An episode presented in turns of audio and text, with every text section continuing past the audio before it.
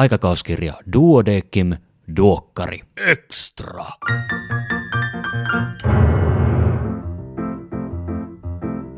Arvon kuulija, tervetuloa kuuntelemaan Duokkari Extraa. Minä olen Kari Hevossaari, lääkäri Helsingistä.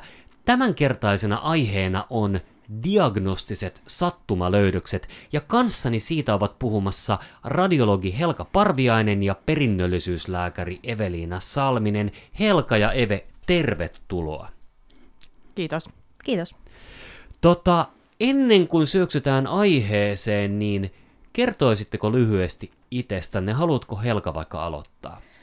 Ää, joo, no mä oon ää, radiologi ja mä olen vielä tehnyt vatsaradiologian ää, suppean lisäkoulutuksen, eli mä katson pääasiassa vatsan alueen leikekuvauksia, tietokonetomografiakuvauksia ja magneettikuvauksia. Ja tota, mä oon töissä No, mä sanon ensin sen, että mä olen siis tässä sen takia mukana tässä teemassa, että mä olen Duodekim-lehdessä radiologian lääkäritoimittajana ja vähän niin kuin viran puolesta sitten tässä tota, teemassa mukana. Mutta viran on, puolesta pakotettuna. Viran puolesta pakotettuna, mutta tämä aihe on, on kyllä niin kuin, äh, mun keksimä ja mulle siis tota, ihan sellainen tärkeä asia. Koska... Eli kaikkea muuta kuin pakotettuna. No, niin. Sanotaan niin, joo. Ja sen lisäksi mä oon töissä Vaasan keskussairaalassa, mihin mä, tota, mä asun Helsingissä ja mä teen etänä töitä sinne Vaasaan. Ja sitten mä olen töissä myös Duodeckimin kustantamon puolella lääkärin tietokannoissa. Eli sä oot ikään kuin hyvin nykyaikainen lääkäri, sulla on monta työpaikkaa ja mukana on myös etätöitä. Juuri näin. Hyvä. Ihan mahtavaa, että sulla oli aikaa tulla mukaan. Ja Eve. Mä oon Salmisen Eveliina, perinnöllisyyslääkäri, jaan tällä hetkellä niin työaikani kahteen HUSSin äh, kliinisen genetiikan yksikön kanssa ja sitten teen toisen 50 prosenttia kliinisenä opettajana tuossa Helsingin yliopiston puolella. Mutta että tuota, e-, ennen tai, tai osana tavallaan työnkuvaa on ollut aika paljon genetiikan labrassa töissä, eli diagnostisessa labrassa sekä HUSLAPin genetiikan laboratorion puolella että sitten yksityispuolella Blueprint Genetics labrassa, jossa sitten on joutunut pohtimaan näitä, että mitä kaikkea geenitutkimuksista voi löytyä ohi sen varsinaisenkin löydöksen. Ihan mahtavaa, että myös sulla oli aikaa tulla tänne mukaan. No niin, nyt kun me tiedetään keitä te ootte, niin mennään tähän teemaan. Eli diagnostiset sattumalöydökset, mä luulen, että tämä tää varmaan on melko selkeä, mitä se tarkoittaa, mutta avataan kuitenkin, mit, mitä tarkoittaa diagnostiset sattumalöydökset? No, tota, no jos mä nyt aloittaisin vaikka, että mitä ne tarkoittaa radiologiassa. Joo. Eli siis tota, tehdään joku niin kun radiologinen kuvantaminen potilaalle jollain tietyllä kysymyksen asettelulla. Ja sitten sen ohessa, että selviää se asia, toivottavasti selviää se asia, mitä lähdettiin hakemaan, niin sieltä saattaa löytyä jotain aivan muuta, jostain ihan eri elimestä, joka on poikkeavaa, ja sitä sitten joudutaan pohtimaan, että mikä tämän merkitys nyt on, ja täytyykö tälle tehdä jotain. Eli se on niin kuin, si, niin kuin sattumalöydös tai sivulöydös tai tämmöinen incidental finding, puhutaan englanniksi. Ja parhaimmillaan tämä saattaa olla potilaan hengen pelastava tämä sattumalöydös, mutta, mutta ja vielä kerran, mutta se saattaa myös olla, että terveistä tehdään sairas.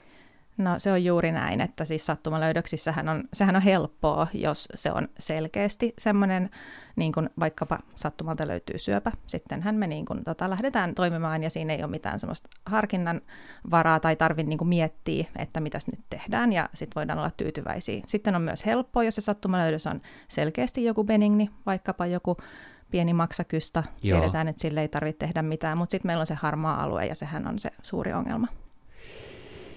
Niin, ajattelee potilaan, potilaan näkökulmasta, että on, on vaikka tullut vatsakipujen takia päivystykseen ja, ja sitten siellä on päädytty siihen, että otetaan TT-tutkimus, kun sen saa nyt tosta ja otetaan vatsan TT ja sitten kiireinen lääkäri käy, käy sanomassa, että tota, jotain ihan hyvää, että ei mitään, että ei, ei ollut mitään tota akuuttia vatsassa, että jotain pientä muutos maksassa oli, mutta tota, ei, ei se ole mitään vakavaa, että sä voit lähteä kotiin ja potilas tietää, että jotain pientä outoa oli maksassa.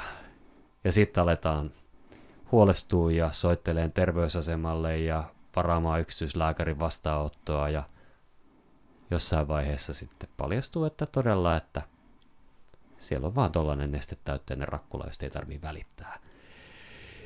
No, tämä on varmaan myös niin kuin yksi niitä syitä, minkä takia lääkärin ei kannata vastata potilaan toiveeseen. No tutkikaa nyt kaikki mahdollinen, että on se nyt sitten selvitetään, että onko mä kunnossa vai en. Ei kiitos. Koko magneetti ja koko perimän genomitutkimus on ehkä aika vähän hu- huono asia. Että kyllähän meiltä kaikilta löytyy jotain sattuma- tai sivun löydöksiä, ja sitten varsinkin niin kuin genetiikan puolella, että vaikka me osataan se märkälapra tehdä nätisti, niin me ollaan vielä aika huonoja tu- tulkitseen, että meillä on ehkä ihan sama pulma kuin mitä Helka kuvasi, että on se laaja harmaa alue, että joo, sieltä voi lö- löytyä tavallaan ge- genetiikan puolelta, että kelle tahansa me meistä tehtäisiin, että jos me tehdään exomi, niin meillä kaikilla on ehkä 20-30 000 perimän mu- muutosta. E, e, iso osa siitä on onneksi täysin harmitonta, mutta että jos me sitä lähdettäisiin tulkkaamaan, niin meiltä kaikilta löytyy äh, ehkä sellaisia muutoksia, joita me ei osata tul- tulkita, mutta sitten saattaisi löytyä niitä niin kuin sattuma-asioita, jotka ehkä ihan turhaan ahdista sekä lääkäriä että potilasta ja sitten eh, ehkä myös sitten niin genetiikan puolella sitä sukuakin, että se sattuma tai harmiton asia äkkiä vääntyy e-, ehkä sitten ihan toisen sorttiseksi. Eli niin kun geenitietoakin kannattaisi haalia vaan siinä ajatuksessa, että on jonkinlaista oiretta tai sairautta, mikä halutaan selvittää, minkä aiheuttaja halutaan selvittää. No isossa määrin ky- kyllä, e, että aikaisemminhan genetiikan puolella oikeastaan sivulöydöksiä tai sattumalöydöksiä tuli aika vähän, kun me ei osattu tehdä niin paljon tai meillä ei ollut niitä teknisiä menetelmiä, ja nyt ge- genetiikan puolella ehkä ä, eri järjestöt on tai, niin kun, tai tahot on kovin erimielisiä siitä, että kannattaako esimerkiksi, että jos me lapsen kehitysviivettä tai kehitysvammaa lähdettäisiin selvittämään Joo. tämmöisellä la- laajalla tutkimuksella – niin amerikkalaiset on sitä mieltä, että sieltä ilman muuta niin kuin lapselle ja vanhemmille voidaan erikseen tarkistaa semmoinen 73 geeniä, jotka liittyy sellaisiin esimerkiksi kohonneeseen syöpäriskiin tai familiaaliseen hyperkolesterolemiaan, että sellaisesta tiedosta, että jos ennakolta saisi tietää sen, että onkin riskissä, niin on valittu semmoisiksi sa- sairauksiksi, jo- jossa meillä olisi sit seurantaa tai kuvantamista tai riskiä vähentävää le- leikkausta t- tarjolle. Eli amerikkalaiset on aika niin kuin suosittaa sitä, että tarjotaan mahdollisuus perheelle tai potilaalle päättää, että haluatko se kuulla, mutta eurooppalaiset on taas sitä mieltä, että me tiedetään kuitenkin sen verran vähän, että se ei taas ole ollenkaan hy- hyvä ajatus tavallaan te- tehdä niin kuin sen sorttista se- seulontaa. Me voitaisiin ehkä hetkeksi pysähtyä tähän niin kuin geeneihin, koska ne, ne, se on niin kuin aihe, joka on, on ollut pinnalla jo pidempään ja tulee varmasti olemaan, olemaan jossain määrin lisääntyvästi. Ja aika moni kansalainen on varmaan selvittänyt oman oman geeniperimänsä. Mä tiedän, että mus on tätä ja tota kansallisuutta ja semmonen samuraikin varmaan jostain löytyi sieltä sukulinjasta. Mä en itse ole itse asiassa selvittänyt omaa, omaa niin kuin, että mist, mistä, päin, mistä päin mun perintötekijät tulee, mutta että tota, onko tämmöinen niin kuin, vähän niin kuin harmitonta hupia vai, vai kerääkö itselleen ongelmia, kun lähtee perkaamaan sitä, että vaikka että mistä päin on kotoisin? No paljon varmaan riippuu siitä, että minkälaisella tutkimuksella sun perimää on selvitetty. Et jo, jos selvitetään pelkästään ja vaan ainoastaan niitä niin yleisesti vaihtelevia harmittomia geenimerkkejä, niiden perusteella lähdetään katsomaan, että sus on 70 prosenttia suomalaista ja 25 prosenttia ruotsalaista ja 5 prosenttia viikinkin perimää, niin silloin sieltä ei tavallaan tuu niitä terveyden kannalta korkean riskin geenivirheitä löytymään. Joo. Ja silloin ei ehkä tuu tavallaan niin kuin sillain sattumalta löytymään, että iso osa näistä kuluttajille suoraan tarjottavista geenitutkimuksista ei etsi näitä niin kuin yhden geenin geenivirheestä aiheutuvia sairauksia tai alttiuksia, tai että siellä on vain niin ehkä kolmesta viiteen asiaa, mitä he katsovat. Siellä niin kuin kuluttajille tarjottavissa geneettisissä tutkimuksissa on ehkä just toisinpäin se riski, että voi olla ihan hirveän paha sukuhistoria, e- esimerkiksi syövän tai Joo. sydänlihassairauksien suhteen, ja sitten sä saat sieltä jonkun riskiluvun, että sun riskiluku on, onkin vä- väestötasoinen, mutta siellä ei oikeastaan ole katsottu ollenkaan niitä oikeita as- asioita, mutta on meille joitain tullut niitä lähetteitä, että sitten joku on tulkannut sitä niin kuin snippidataa ihan täysin pieleen, että onkin sitä mieltä, että mulla on 20 harvinaista sairautta, kun mulla löytyy täältä näitä tuhansia perimän muutoksia tässä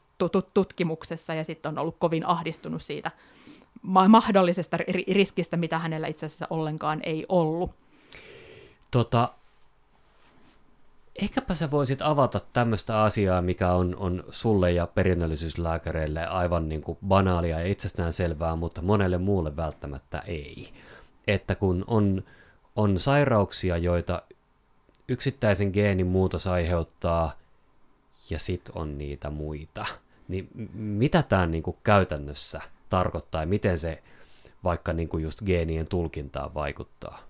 No, jos lähdetään miettimään, niin meillä on, on olemassa näitä hyvin harvinaisia äh, esimerkiksi lapsuus- tai aikuisien sairauksia, missä riittää, että on esimerkiksi vain toisessa geenikopiossa yhden ainoan perimän kirjaimen muutos, ja se on ri- riittävä syy aiheuttaa sen, mutta sitten meillä on nämä meidän väestössä yleiset sairaudet, äh, iso osa meidän syövistä, kakkostyypin diabetekset, verenpaine, taudit, erilaiset autoimmuunit taudit, missä meillä on ehkä niin kuin joukko semmoisia väestössä yleisiä per, perin, perimäntekijöitä, jotka saattaa olla vähän yleisimpiä potilailla verrattuna te- terveeseen vä- väestöön, jotka on just semmoisia ihan aavistuksen yksilön riskiä li- lisääviä, mutta sitten tarvitaan niitä joukkoja, tarvitaan ehkä erilaisia elämäntapatekijöitä, jo- joissa taas sitten mikään tämmöinen niin kuin yksittäinen geenitutkimus ei oikein anna hyvää kuvaa siitä yksilön sa- sairastumisriskistä.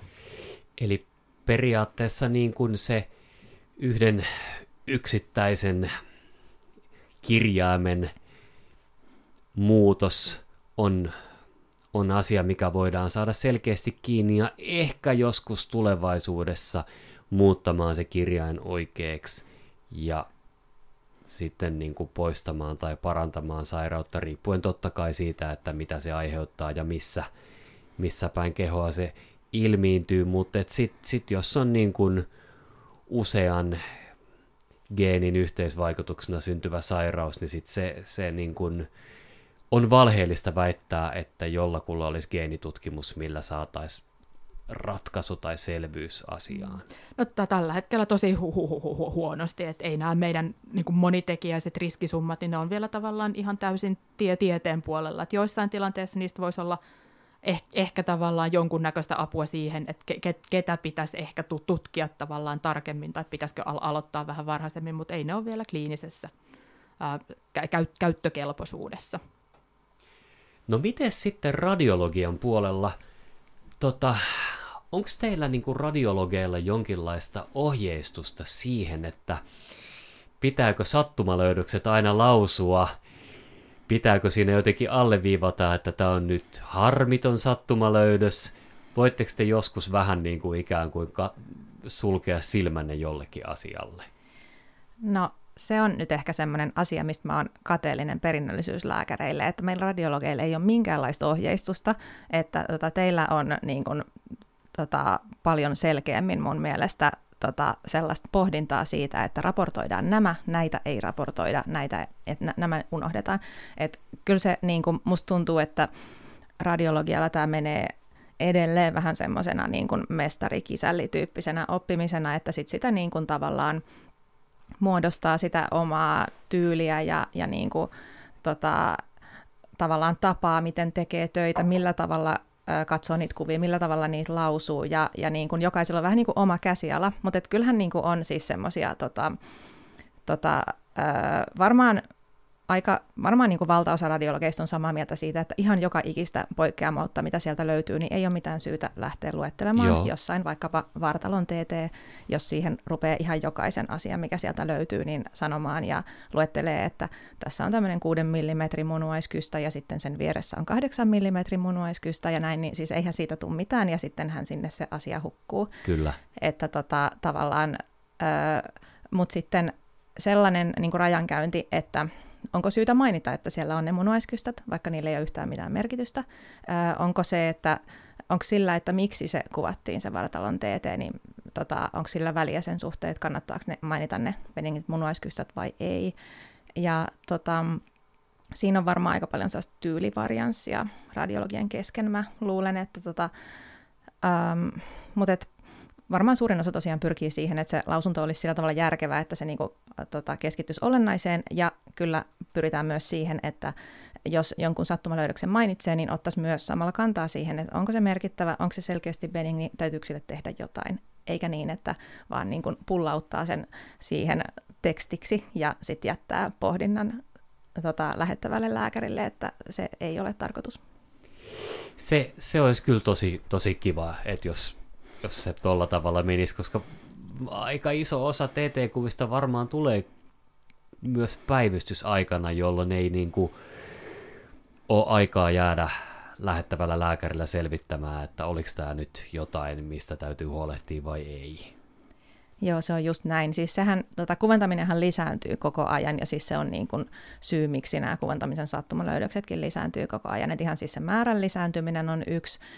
Toinen on se, että, että se tarkkuus on koko aika tota, niin kuin lisääntynyt myös, että niin kuin yhä pienemmät vaikkapa haiman kystat, jotka ei olekaan ihan niin viattomia kuin maksan tai munuaisten kystät, niin tota, Joo. ne sieltä löytyy. Ja aikaisemmin ne jäi ikään kuin leikkeiden väliin ja nyt siellä ei ole mitään sellaista leikeväliä, mihin ne saisi jäädä, niin sitten sieltä löytyy semmoinen Hei, pieni... Mitä toi tarkoittaa? Mitä toi, mm. niin kuin, mitä, kuvaako se nykyään jotenkin portaattomasti vai täh? Joo, kyllä se on siis sillä tavalla, että aikaisemmin oli tota, TT-laitteet oli oli sellaisia, että, että niin kuvattiin tavallaan ihan vain yksittäisiä leikkeitä ja sitten siihen niin jäi esimerkiksi 5 mm aina niin väliä. Joo. Ja sitten nyt, nyt se tota, kuvaa sellaisena, no vanha termi on spiraali-TT. Joo. Et tota, silloin kun se spiraali-TT tuli, niin silloin tota, opittiin, että sitten kun kuvataan vaikkapa keuhkoembolia, niin se täytyy kuvata spiraalina, jotta siellä näkyy ne pienetkin ja sitten ne muut asiat voidaan kuvata niin kuin tavallisesti. No nykyään ne on kaikki spiraaleja.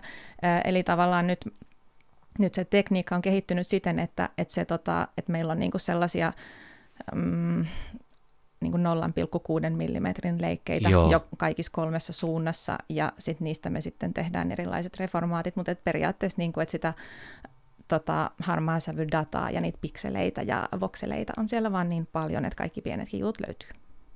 Okei, tämä oli hirveän, hirveän niin kuin kirkastavaa. Miten, tota, tämä on totta kai vähän vaikea kysymys, vaikka te olette koostanut, koostanut tämän tota noin, niin, teemaosion, niin te te, teillä ei varmaan ole käytössä mitään taulukkoa siitä, että miten paljon sattumalöydykset ylipäätään on lääketieteessä lisääntynyt, vai, vai onko? Vähän huonosti. Niin, mutta tota, jos te ajattelette teidän omien erikoisalojen kautta, niin miten paljon sattumalöydöksiä suurin piirtein tulee? No tota, No mä ajattelen sitä, että kun mä lausun ää, niin kun vatsan ja vartalon TT-kuvauksia ja vatsan magneettikuvauksia, niin tota, kyllä mä siis jonkunlaisen sellaisen löydöksen, jota mä voisin sanoa sattumalöydökseksi, niin varmaan 90 prosentissa näistä kuvauksista näen, että ne ei kaikki ole sellaisia, jotka mä mainitsisin, koska osa niistä on selkeästi niin kuin merkityksettömiä, mutta Joo. Mutta niin kun jos mä haluaisin, niin mä voisin 90 jonkun sattumalöydöksen kyllä sille lähettävälle lääkärille kertoa. Osaksa arvioida, että miten, miten about suuri prosentuaalinen osuus on sitten semmoisia, jotka kannattaa mainita? No tota, ehkä 10 prosenttia noin. Entä sitten semmoisia niin kuin, että onneksi tämä tuli selville? No sellaisia ehkä, olisiko yksi prosentti, jos mennään tälleen vähän niin kuin pyöreillä luvuilla. Joo, joo mutta et kuitenkin niin kuin antaa, antaa osviittaa, että niin kuin lainausmerkeissä turhaa tulee tosi paljon. Kyllä. No mites, mites geenien puolella?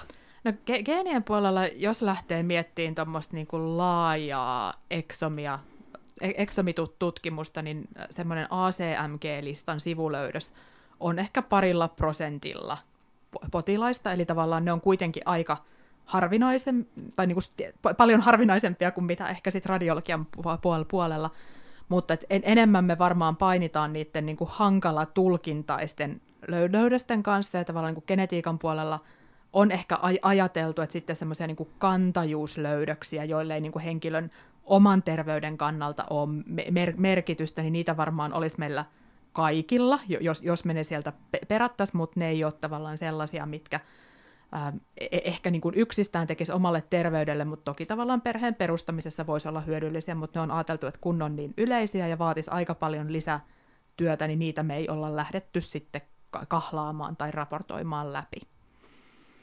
Joo, Eli, mutta te, teidän tilanne on tosiaan niin kuin hyvin, hyvin erilainen, toki huomioiden sen, että myöskään niin kuin teidän lääketieteen alalla semmoista niin kuin ikään kuin hoidettavaa, kuratiivista toimintaa ei ole ollenkaan samassa määrin.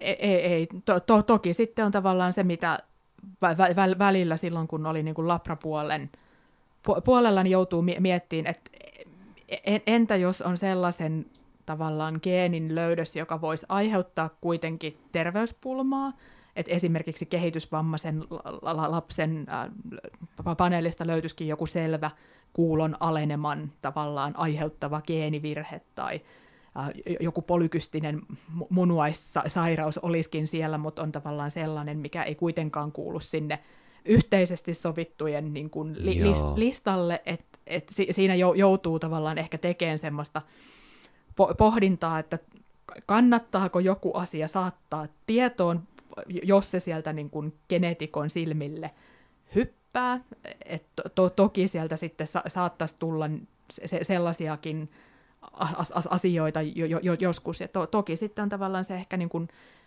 ähm, mikä genetiikan puolella nyt sit paljon puhututtaa, että mistä on hyötyä ja mistä on tavallaan niin kuin har- har- harmia, että tavallaan se, että aina pitäisi olla ehkä se ajatus, että, että kannattaako etukäteen tietää jotain niin kuin aikuisiän, myöhäisen iän asiaa, jos sille ei voi tehdä tällä hetkellä yhtään mittaan, mutta sitten kenttä muuttuu ihan täysin, jos meille alkaa tulla noita täsmähoito mahdollisuuksia, Aivan. että sitten pitäisikin koko kenttä taas miettiä ihan uusiksi sillä hetkellä.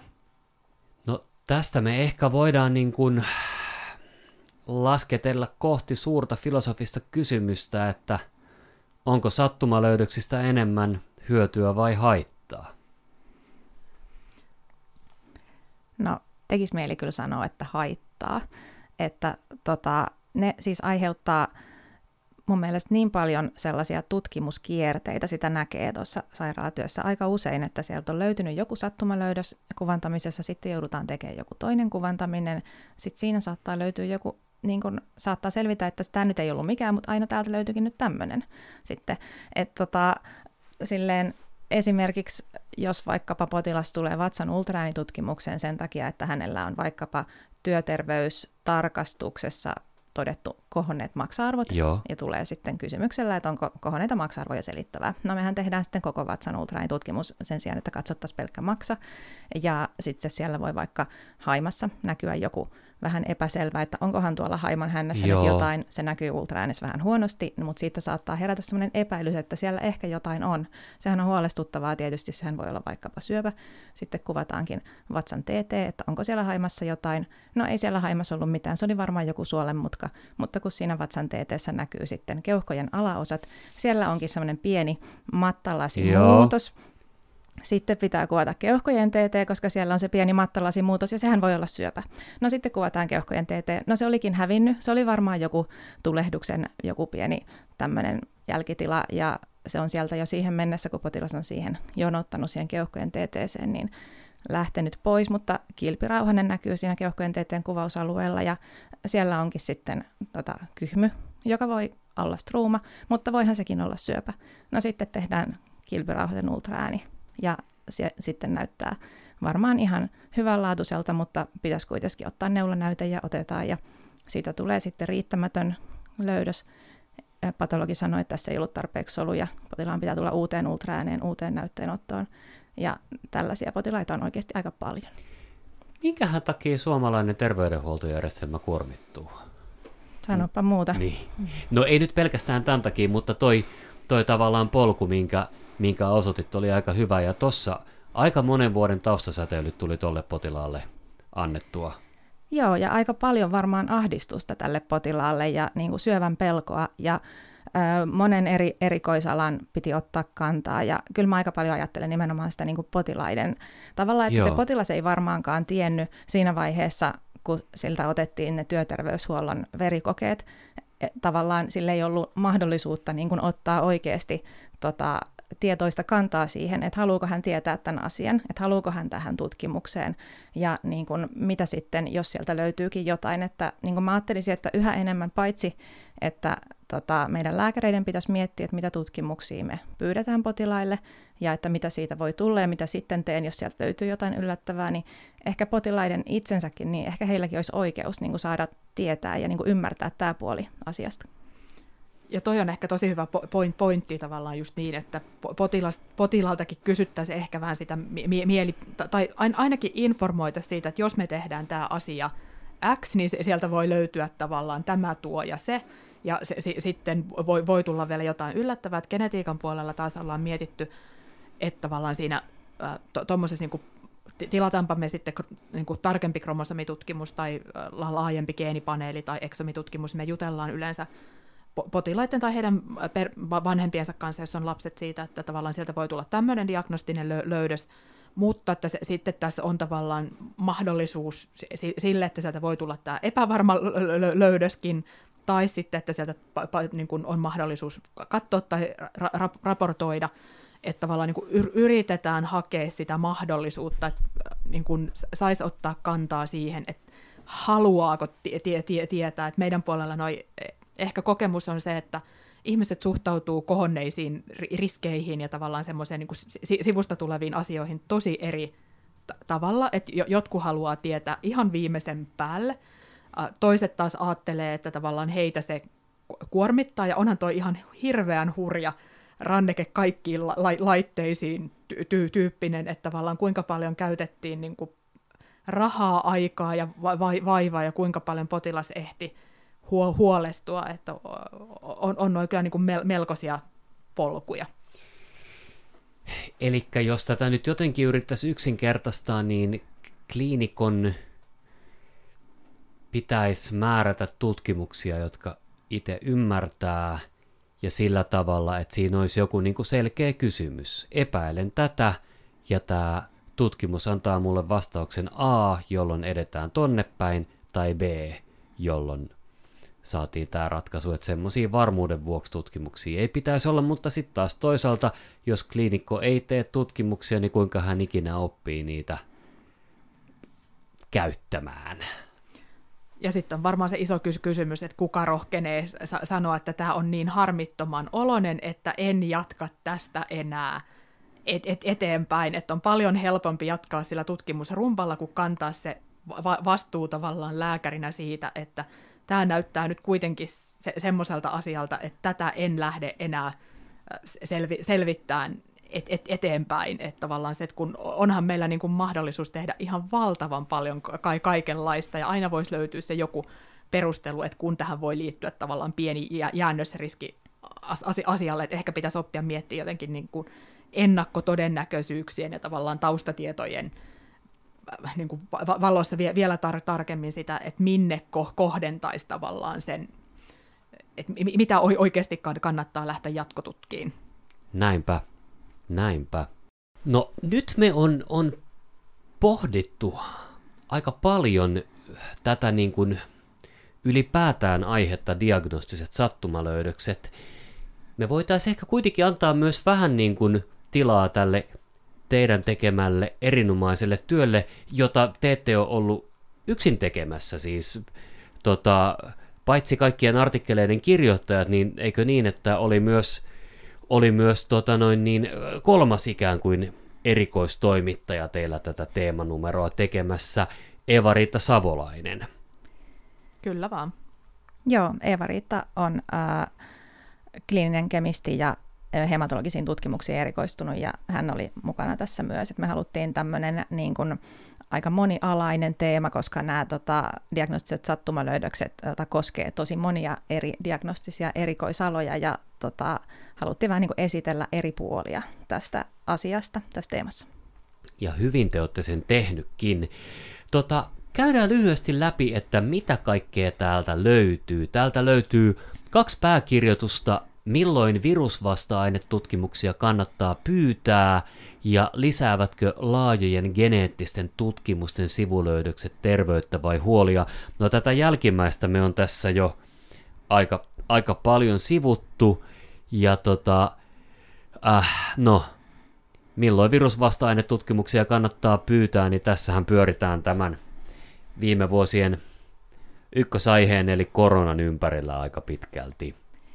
Joo, siinä tota, Kekäläisen Elisa kirjoitti tämän pääkirjoituksen ja, ja siinä, on, niin kun, tota, siinä ehkä aika tota, paljon keskitytään nimenomaan siihen, mistä äsken puhuttiinkin, että pitäisikö aina kun lääkäri pyytää jonkun tutkimuksen, niin sitten myös tietää, että mitä se vastaus tarkoittaa ja mitä se ei tarkoita, että tavallaan voi tulla sellainenkin sattumalöydös, että yllättäen siellä ei ikään kuin olisikaan minkäänlaista rokotevastetta, vaikka henkilö on ottanut kaikki Joo. suositellut tota, koronarokoteannokset, ja sitten, että tavallaan että tarkoittaako se sitten sitä, että ne ei olisi vaikuttanut, no ei tarkoita, koska se ei ole niin yksinkertaista, että se olisi vain se yksi numero. Eli pitää, jos pyytää tutkimuksen, niin pitää tietää, miten se pitää tulkita. Näin me aina sanotaan, kaikki diagnostikot. Niin, näinpä. Tätä me kliinikot aina joskus yritetään pitää mielessä. No sitten on katsauksia laajojen geenitutkimusten sivuja sattumalöydökset, samaa aihetta kuin toinen pääkirjoitus. Ja tota, kohonneiden sydänmerkkiaineiden ei-sydänperäiset syyt. Eli troponiinit voi olla koholla, vaikka, tota, vaikka sydänkohtaus ei olisi tuloillaan. Joo, siinä katsauksessa tota, mulla erityisesti kiinnitti huomioon se, että siinä tota, oli tut- äh, mainittiin sellainen tutkimus tota, niin kuin maratonjuoksijoista, ja oliko se niin, että 95 prosentilla on terveistä ihmisistä, jotka on juuri juossut maratonin, niin jos heiltä sen jälkeen katsoo troponiinit, niin ne on koholla. Et siinä yksi esimerkki ei sydänperäisestä syystä, tai ehkä sekin tulee sydämestä varmaan, mutta että se ei tarkoita, että olisi sydäninfarkti. Niin, eli tässäkin varmaan pitää niin kuin ajatella, että jos niin kuin useita maratoneja juossut säännöllisesti urheileva, tota noin niin, hyvällä ajalla juostun maratonin jälkeen on vähän, vähän niin kuin olo heikko ja tulee päivystyksiä mitataan troponiinit, niin se ei ole yhtä huolestuttavaa kuin se, että ensimmäisellä maratonillaan oleva keski-ikäinen joutuu jättämään juoksun kesken, koska rintaa puristaa ja huomataan, että troponiinit on koholla. Ja ehkä pitäisi muistaa kysyä, että onko edellisenä päivänä tai aamulla käynyt vetäseen jonkun ultrapitkän juoksulenkin, pyörälenkin, ne, ne, neimit urheilua. Niin. Just näin. No sitten, näin tutkin artikkeli Sattumalöydökset Lannerangan magneettikuvauksessa. Niitäpä taitaa tulla. Joo, siinä tota, niitä eritelläänkin, että mitä kaikkea sieltä voikaan löytyä. Että tota, Tämä Lainerangan magneetti valittiin sen takia, ja tota, Jyri Järvinen kirjoitti tämän artikkelin, että koska sehän on aika yleinen, tota, niitä kuvataan paljon, niitä Lainerangan magneettikuvauksia, se on sellainen tota, tutkimus, mihin aika monet perusterveydenhuollonkin lääkärit lähettää, ja tota, siinä, niin kuin, koska se on yleinen ja koska niitä sattumalöydöksiä tulee paljon, niin sit se, että miten niihin suhtautuu, niin on tota, niin kuin hyvä tiedostaa. Ja mun mielestä tässä näin tutkin artikkelissa tosi kivasti tuodaan esiin se tavallaan se radiologin niin kuin pohdintaprosessi, että siinä oli mulle tosi paljon tuttua, että joo, tällä tavalla mäkin näitä asioita ajattelen ja joo. Pohdin sitä, että onko tämä merkittävä tämä sattumalöydöks, onko tämä semmoinen, että kannattaa mainita, että mi- jos mä mainitsen tämän, niin minkälaisin sanakääntein mä sen mainitsen ja jota, pystynkö riittävällä varmuudella sanomaan, että tämä on nyt benigni. Eihän, se, eihän, mä, saata, eihän mä silloin ole itsekään 100 prosenttia niin. aina sitä mieltä, että se on, mutta sitten joskus on vaan niin, että se täytyy silti sanoa niin, että minä teen nyt tämän päätöksen, että sanon tämän näin, just niin kuin Eve sanoi tuossa aikaisemmin, että jossain vaiheessa täytyy vaan uskaltaa niin kuin tehdä se päätös, että tätä nyt ei lähdetä selvittämään. Tavallaan, tavallaan jo ihan siis se, että on, on välilevyn pullistuma magneettikuvassa – tämän tietenkin mitä mä sanon, että voi käsittää ihan väärin, mutta mä yritän, yritän niin kuin olla selkeä, että aika harvoin se, että on välilevyn pullistuma, johtaa mihinkään ainakaan operatiivisiin toimenpiteisiin, mutta se, se usein johtaa siihen, että potilas seuraavat 30 vuotta on sillä tavalla, että mulla on tämä välilevyn pullistuma, niin en mä oikein enää mitään voi tehdä. Joo, juuri näin, että siinä vaiheessa ehkä pitäisi miettiä, että kannattaako sitä selkää edes kuvata. Siis mun lannerankaahan ei missään tapauksessa saa kuvata, Joo. koska mä en halua tietää, mitä sieltä löytyy. että tota, kyllä, kyllä se on niin, että niin vähän kuvataan minua kuin mahdollista, että en halua niitä sattumalöydöksiä. Enkä, Joo. Mm. Sitten on vielä yksi tota, näin tutkin artikkeli, nimittäin miten suhtautua perusverenkuvan sattumalöydöksiin aikuisilla. Tässä oli aika mielenkiintoisia tietoja.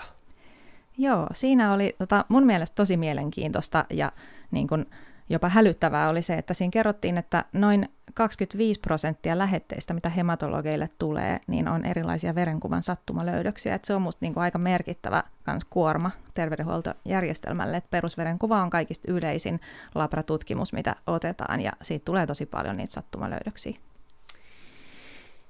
Tästä varmaan kannattaa sanoa ääneen tämä, että yksittäisen solulinjan muutos hyvin harvoin on, on, on mitään, minkä suhteen ainakaan äkisti kannattaisi tarttua toimeen.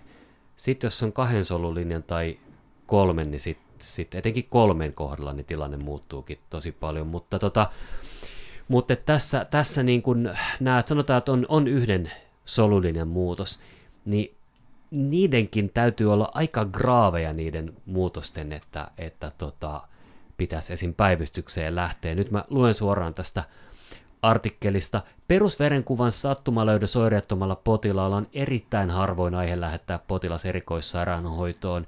Jos trombosyyttimäärä on yllättäen alle 20, eli siis ihan mitätön, tai hemoglobiini alle 80 vaatii tilanne kuitenkin päivystyksellisen arvion. Ja mikäli leukosyyttimäärät ovat alle 1, niin sitten niin kuin diffi kiireellisenä ja hematologin konsultaatio. Tota, mutta todella sitten, jos on, on useammassa solulinjassa, eli punasolut, trombosyytit, leukosyytit, jos on kaikissa, niin sitten, sitten tota noin niin, nopeat konsultaatiot ja jatkoselvittelyt on kyllä tarpeen. Näin me ollaan keskusteltu filosofiseen sävyyn ja pohdiskelevaan sävyyn siitä, että mitä mitä oikein on, on diagnostiset sattumalöydökset, onko ne uhka vai mahdollisuus. Ja, ja sitten me on käyty läpi tämän erinomaisen teemaosion antia, jonka te olette toimittanut. Oltaisiko me ehkä semmoisessa kohtaa, että tota, me voitaisiin olla tyytyväisiä, mennään sanoa, että kättemme jälkeen, no teidän käsien jälkeen, mutta nyt tässä, tässä ääni jänteidemme jälkeen. Tämä on ollut mielenkiintoinen ke- keskustelu ja paljon taas tuli oppineeksi niin kuin radiologian puolen asioista. Joo, kiitos samoin. Nyt opin jotain uutta perinnöllisyyslääketieteestä. Helka Parviainen, Evelina Salminen, kiitoksia teille, että teillä oli aikaa tulla tänne puhumaan. Ja hyvät kuulijat, kiitoksia teille, että te olette kuunnellut meitä. Helka ja Eve, oikein hyvää jatkoa ja kuulijat myöskin. Kiitos kuulijat ja kiitos Kari. Kiitos, moi moi.